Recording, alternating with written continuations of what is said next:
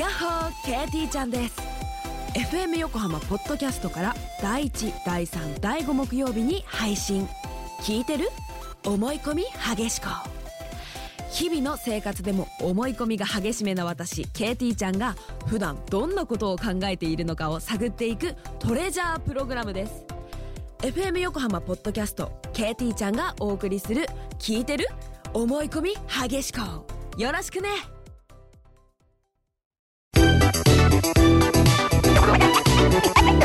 サタデーモーニング、ちょっと早いけど今日はドライブ、君とお出かけ、ラジオをチューニング、グッドなミュージック、 DJ プレイモアミュージック。でも聞こえてきたのはゆるいお話、爪切り咳込み鼻をかみ、やる気もそこそこすぐ忘れるし、そもそもなんか食ってるし、何これちょっとやばくない？小山と柳井やばくない？放送事故ってやばくね？縛る曲もかかってない、こっからウィーケンやってく、このまま夜までランデブー、過去現在未来から俺たちはそうさ、そう見せる。小山と柳井言葉吐き出す、過ぎたタイムの分色あせた、くだらねえ毎日からエスケープ、その先に見えるフューチャースケープ。パッとの前田がやってきた、ここからウィーケン始まるよ、ステイチューン F 横ラダマシー、向かうぜ横浜ランドマー、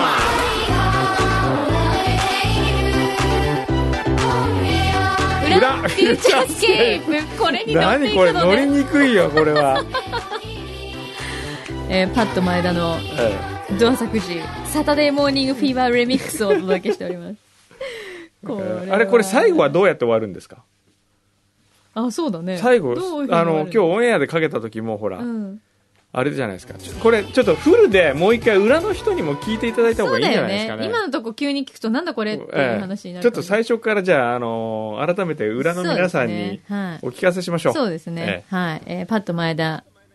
あ、ちょっとパッと前だ。あ、じゃあ、パッと前だ。アーティストとして、じゃあ今日はゲストを迎えましょう。裏フューチャーに久々のアーティストゲストを。すごいなぁ、アーティスト扱いになったよ。いや。どうも。じゃあよろしくお願いします。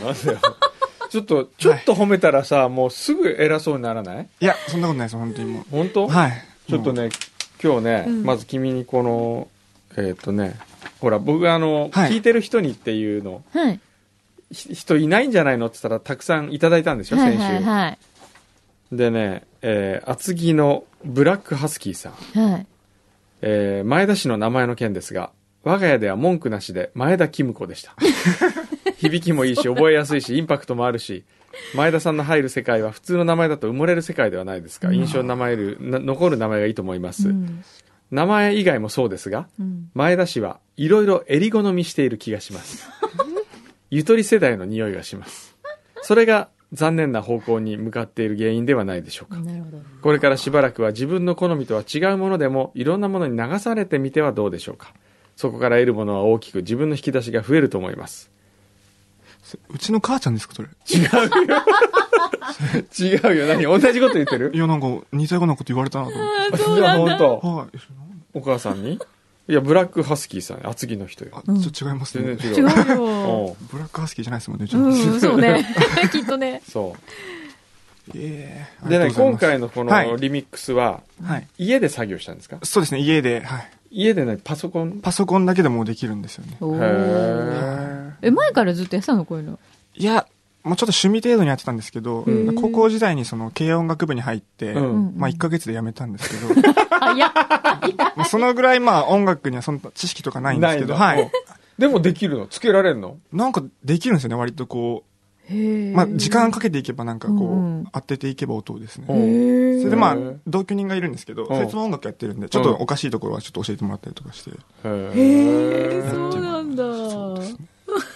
で、一回出来上がって、そのディレクター牛肥さんに送ったら、これはラップを入れた方がいいと言われて、ちょっと僕迷いがあったんですけど、曲は完成してたんですよ、曲として。ただそこになんかその、受けを狙って、ラップを入れた方がいいと言われて、迷ったんですけど、受けは取りたくなかった。そうなんですよ。やっぱその、楽曲の良さを聞いてほしかったんで。僕はその曲そのもののその、全体としてやっぱ曲じゃないですか。だからそこにちゃちゃ入れてほしくなかったんですけど。いわゆる途中で、よく演歌とかでさ、セリフ入ってくる。僕は幸せだなぁ。そういうの入れたくなかったんだ。そう入れたくなかった。そういうなんか安い笑い取りたくなかったですね。ピュアにしたかった。そうです。やっぱ楽曲で勝負したかったんですよ。でも入れてみたらどうだった？よかったっす。だってさ、これ3人がやってんだよね。まず最初に牛皮が、のパートがあって、それで、ハサミちゃん？ハサミさんです。はい。ハサミちゃんのパートがあって、で、最後に、前田のパートがあって。そうです。はい。これみんなでも比較的うまいよね。そう、うまいんだよね。そうなんです。びっくりしたんですよ。ねえ。で、君ならラップはいつからやってんの？僕は坊主に、人生で初めてやったんですけど、半年前ぐらいですかね。そこから急になんか体がヒップホップをこう求めるようになりました。坊主にした途端に、まあ、黒人の方に坊主にしてもらったんですけど、多分それが影響したのか、なるほど、すごいそのなんていうんだろう、ブラックミュージックなりヒップホップとかそういうの聞くようになって、魂入っちゃったんだ、そこで。そこからなんか自分もラップできたらやっぱいいんだろうなと思って、なんかひたすらこう事務所のキッチンとかで練習してたんですよ、一人で。そうなの？それでもう、そうですね。急にできるような。そして、はい。このリリックの部分は誰が書いてんですか？それぞれ担当の。あ、それぞれ担当。それぞれ書いてんの？ハサミはハサミが書いて。あ、書いて。すごいね、でもね。で、このパッと前田は自分で書いたんだ。そうですね、はい。ここからウィークエンドやってくる。このまま夜までな。あ、ジムラ意識してんの？あー、なるほどね。そうですね。なるほどね。ジブラさんっぽくもあり、ちょっと M フローみたいな雰囲気もあり。ちょっとあるよね。はい、じゃあちょっとそれを。そうね。分かった上でちょっと。そう、裏の方にはね、もうまだ。もうフルバージョンで聴いてもらおうかな。そうだね。ありがとうございます。せっかくね。楽曲としてね。はい、楽曲として。楽曲として。タイトルがちょっとうろ覚えなんですよ。すいません。じゃあこれアーティストとして書く曲ですよ。そうですね。はい。お願いします。はい。Yeah, man. Yeah, yo, check this. Yeah, do a Sakuji Saturday Morning Fever Remix.Drop it.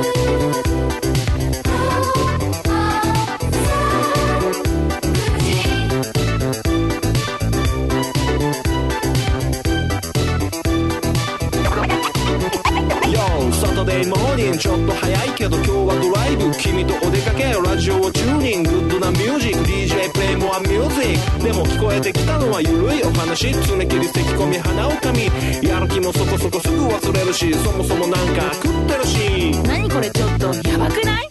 小山と柳井やばくない？放送事故ってやばくね？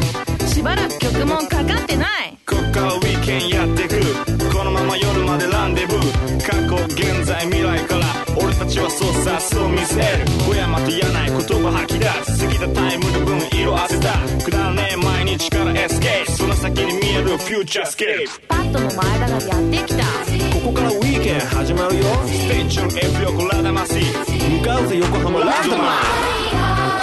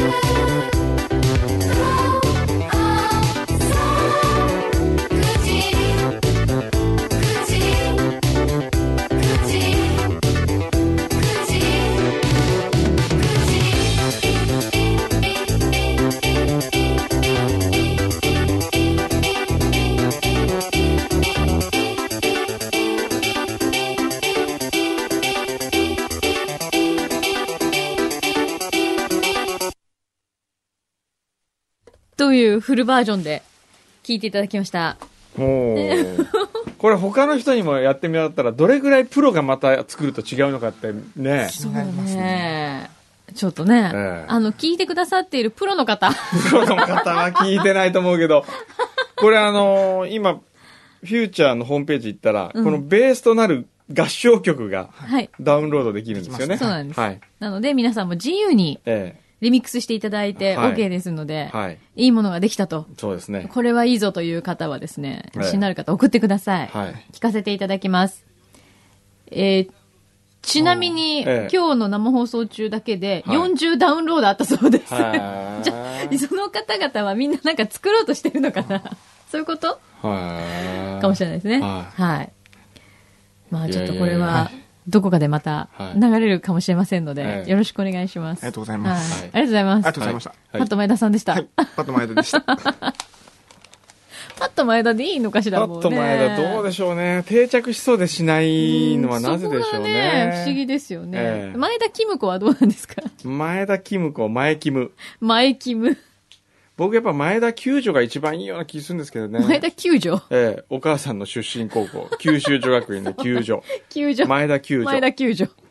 なんかほら、中村定女みたいでかっこいいじゃないですか、ちょっと。そうね。で、前久。前久。そうね。でいつも苦しんでるから9、苦労してるから9、その9なの、救急ってことですか？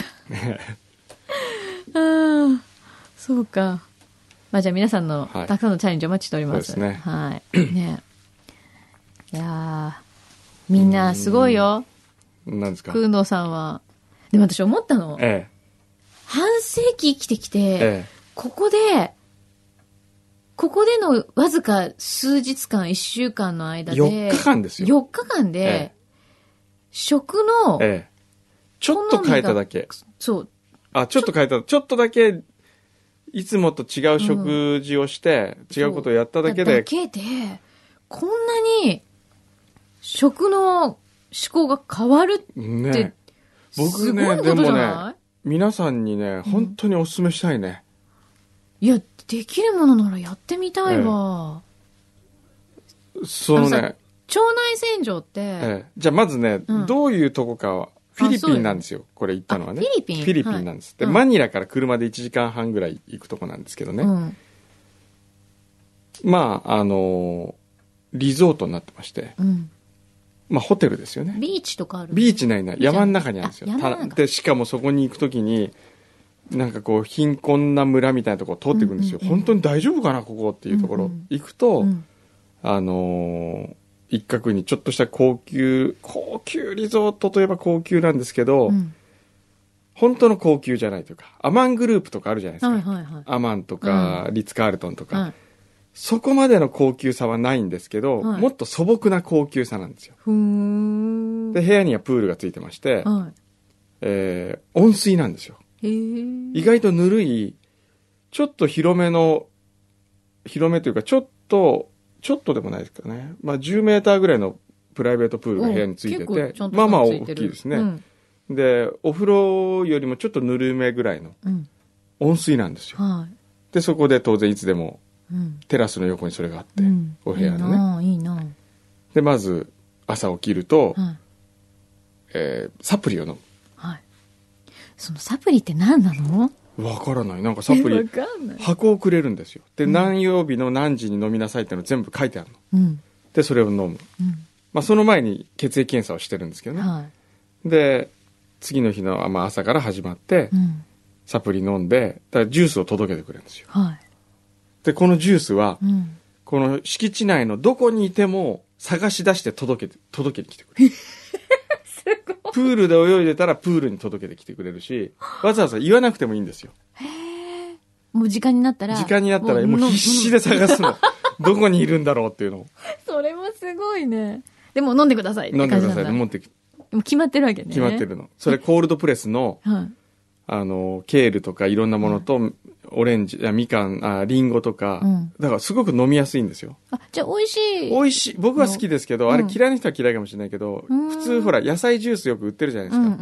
あの野菜ジュースをやっぱりもうちょっと本格的な野菜味にして、でもトマトの美味しさみたいなのも、あ、トマトじゃない、リンゴの美味しさみたいなのもあって、うんうんうん、もう飲むからに体がいい感じ、うんうんはいはい、でね、そういうのを飲んでるとお腹が空かないんですよ。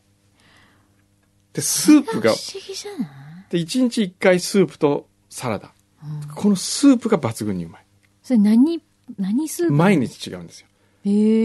カリフラワーのスープとか、あ、ブロッコリーのスープとか、トマトのスープとか、はい、それ基本的にあっさりしてるんですか、味は。例えばこうほら一口目は、うん、うわ薄いなと思うんですけど、うん、食べていくうちに、うんうん、すごくこううまみが分かってくるというか、はいはいはいはい、それで当然化学調味料みたいなの使ってないし、うん、また肉類は使ってない、乳製品も使ってない、すべて果物と野菜だけのスープと、まあ、サラダ、うんうん、であとはもう夜もジュースだけ。ジュースってどのぐらいの分量なの？400ml ぐらいのちょっと大きなコップに入って、はいはいはい、じゃあこの今あるペットボトルぐらい、ちょっとそんな量ですね、それでその1日のうちの1回2時間は、腸内洗浄、はい、で初日の腸内洗浄は、はい、ね、すごいんですよ、ちょっと原始的な感じで、はい、コーヒー腸内洗浄なんですよ。え？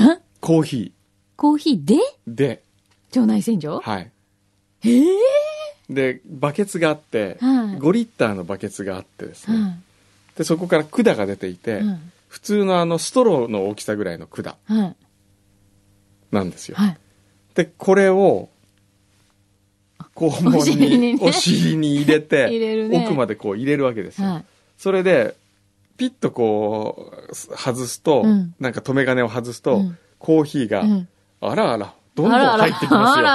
私の体の中に、はい、重力だけで、はい、上にあるその重みだけで、高低差でこう高低差だけで来るんだね、水分がね、どんどん入ってって、はい、で当然こう入ってきたってなんとなくちょっと分かって、うんうん、でお腹痛くなるの、うん、痛くなってきたそしたらそれを横にいるおばちゃんがお腹をマッサージしてくれるんですよ、これ。うん。もう、どんどん漏れる。もう、漏れるとかって言うと、おばちゃんが、プッシュとかって言うわけ。プッシュ OK？ プッシュ OK？ とかって言ったら、プッシュって。うわーブリで、これが。これいいのね。これもうね。裏でほんと、これ注意書き書いといた方がいいよ、今日。お食事中の方は聞かないように、でこれがですね、はい、ね、すごいのがですね、うん、すごいのがですね、誰なの？こう想像してくださいよ、肛門にストローが突っ込んであるわけですよ、はい、で、はい、ムーってやると、うん、どこから出るかというと、そのストローと肛門の間から出てくるわけですよ、はい、そこからプシーこう多分ふなっしーのなし汁ぶっしゃーそういう感じだと思うんだけどそこのようにこうプシャーって飛び散るわけですよ、はいはい、で最初は恥ずかしいのもそうだよね、ブリブリーとかってある意味恥ずかしめだよね、そしたらほんとこう腸の中のものが出ていく感じがあるわけ、うん、すっきりする感じの、うん、うわーとかっていう感じ。私ね、実は一回やったことあるんですよ。それどこでやりました？東京で。でもそれは違うのよ、全然。もっとあれでしょ、自動的にグワーッと吸い取ってくれるでしょ。そう。つまり横からのプシャー。それはないです。吐き出しはないです。ないです。もっとなんかお上品な感じでした。だから全然違うんですね。うん、もうそれはね、うわーってやらないといけないんですよ。で固形物があったりするとこう、はいはいはい、挟まるのこのその間に、はい、それでうわっプシャーみたいなその出た時のね気持ちよさたるや。でそれを30分ぐらいかけてずーっと横でマッサージ、お腹をマッサージしながら出していくわけで、でそれが終わった後に2時間ぐらいの、ココナッツの絞りオイルの絞りかすみたいので、うん、マッサージするようなすごい気持ちいい、スクラブ、それをこう毎日やっていくんですけど、で2日目の腸内洗浄はまた違うんです、これが。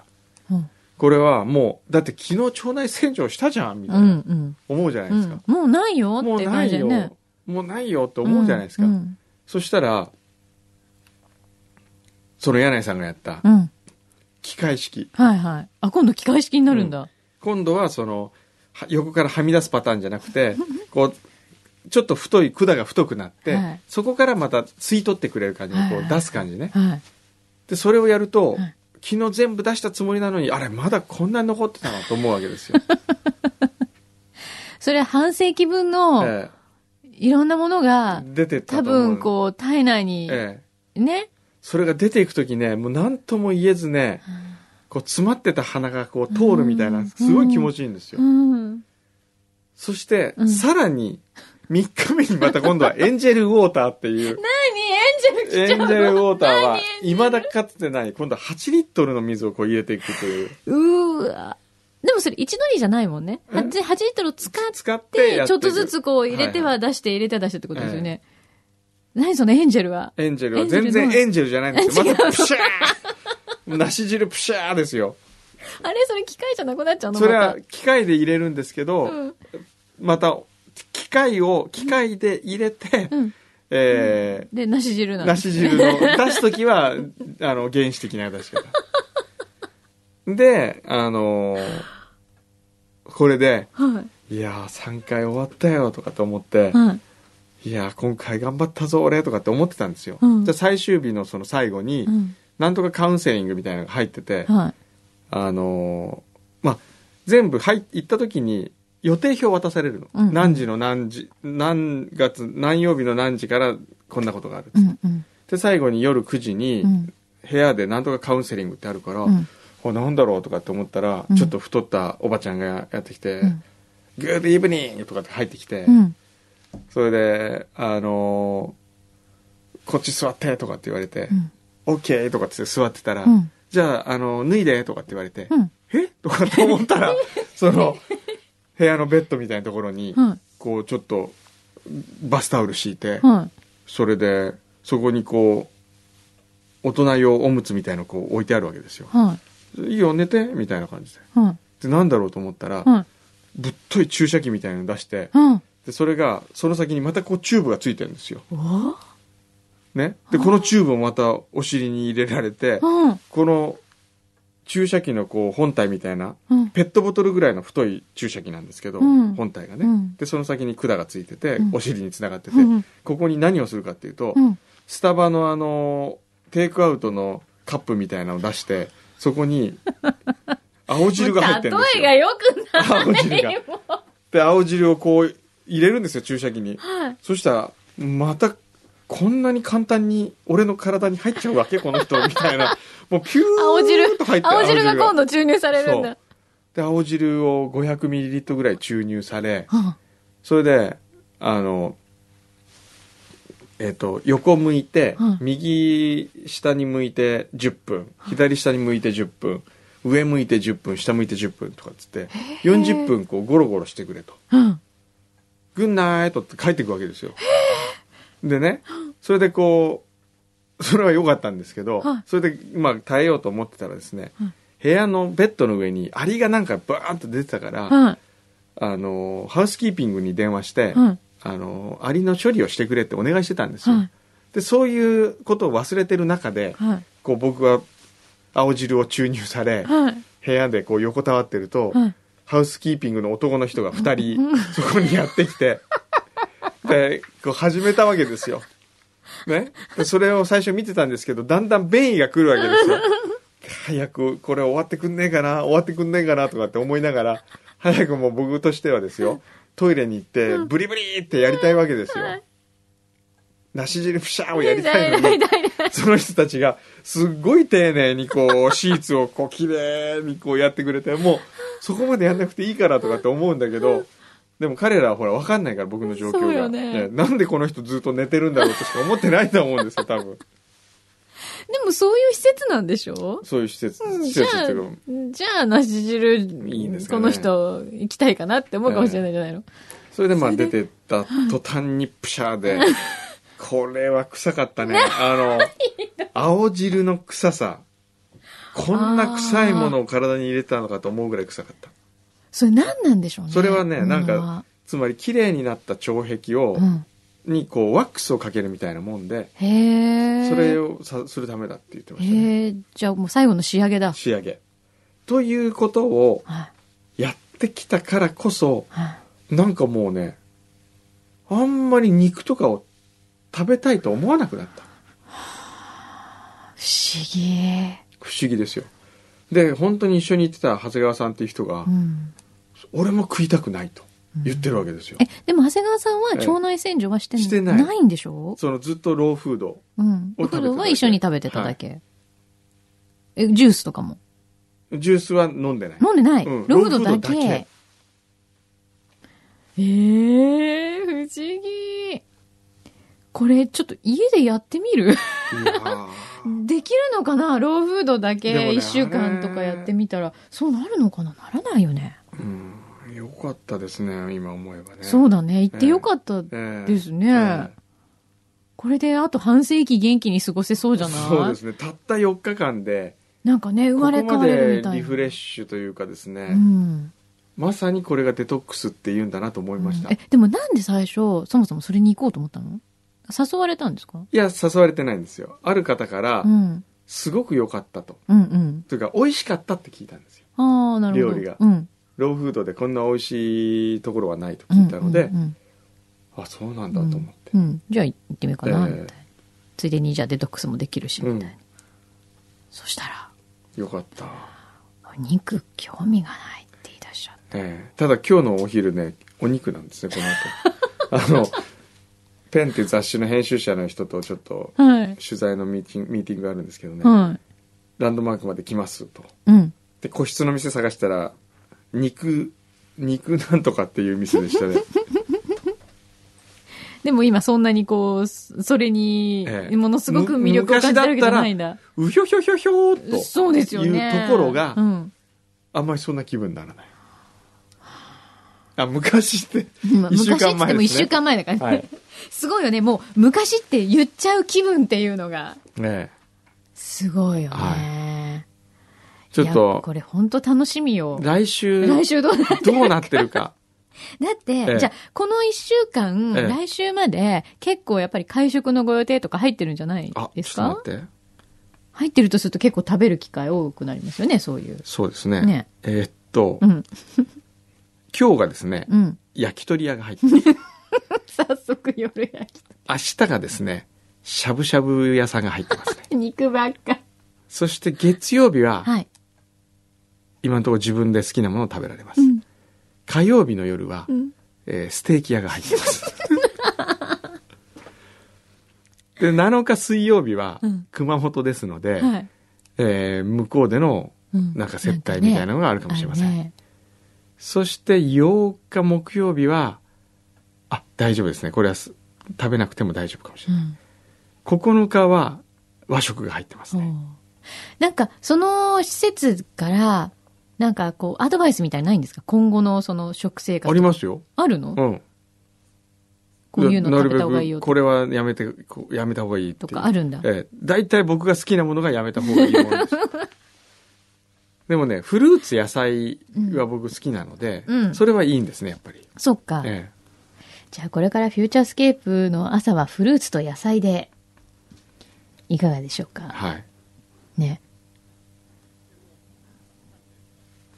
でも今ハサミちゃんが言ってたけど、来週来て戻ってたとしたら、今言ってることが昔になるよね。また今言ってることが昔俺野菜ジュースだけで十分って言ってたよなみたいなまあ人はね、1週間で変わりますよ。変わるんだね。先週の僕と今週の僕は全く違うでしょ。違うもんね。ですから来週の僕と今日の僕が違っても全く不思議ではないナイスで偉そうに言ってるんですかでももったいなくない？もったいないですね。もう顔のラインとかすごいシャープなんだもんだって。そうですか？すっきりだ。本当になんかこれはでもこのなんかこうほっぺたから首筋とかこの辺にかけて、全体的にすっきりしてるんです。しました？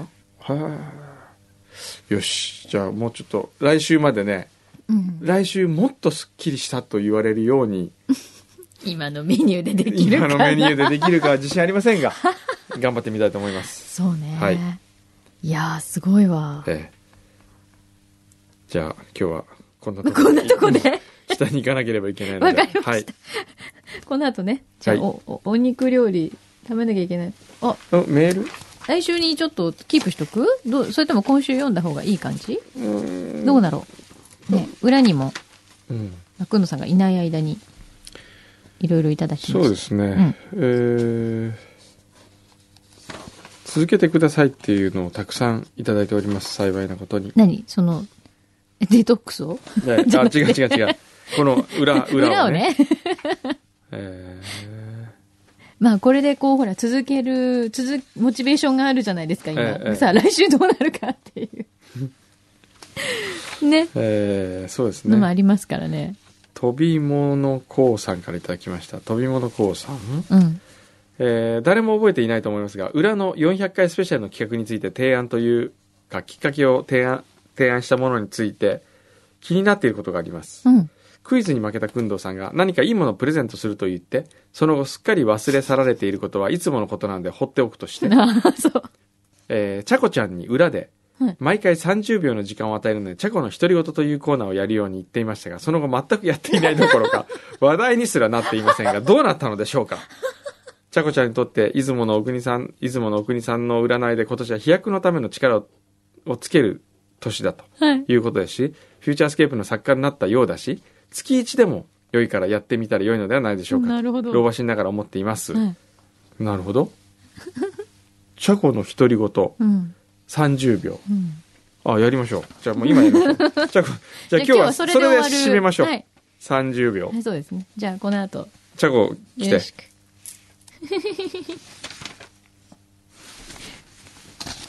もうねこのフューチャーにでフロアディレクターみたいにね、やってくれてて、結構立ちますからね、もうね。そうですね、うん、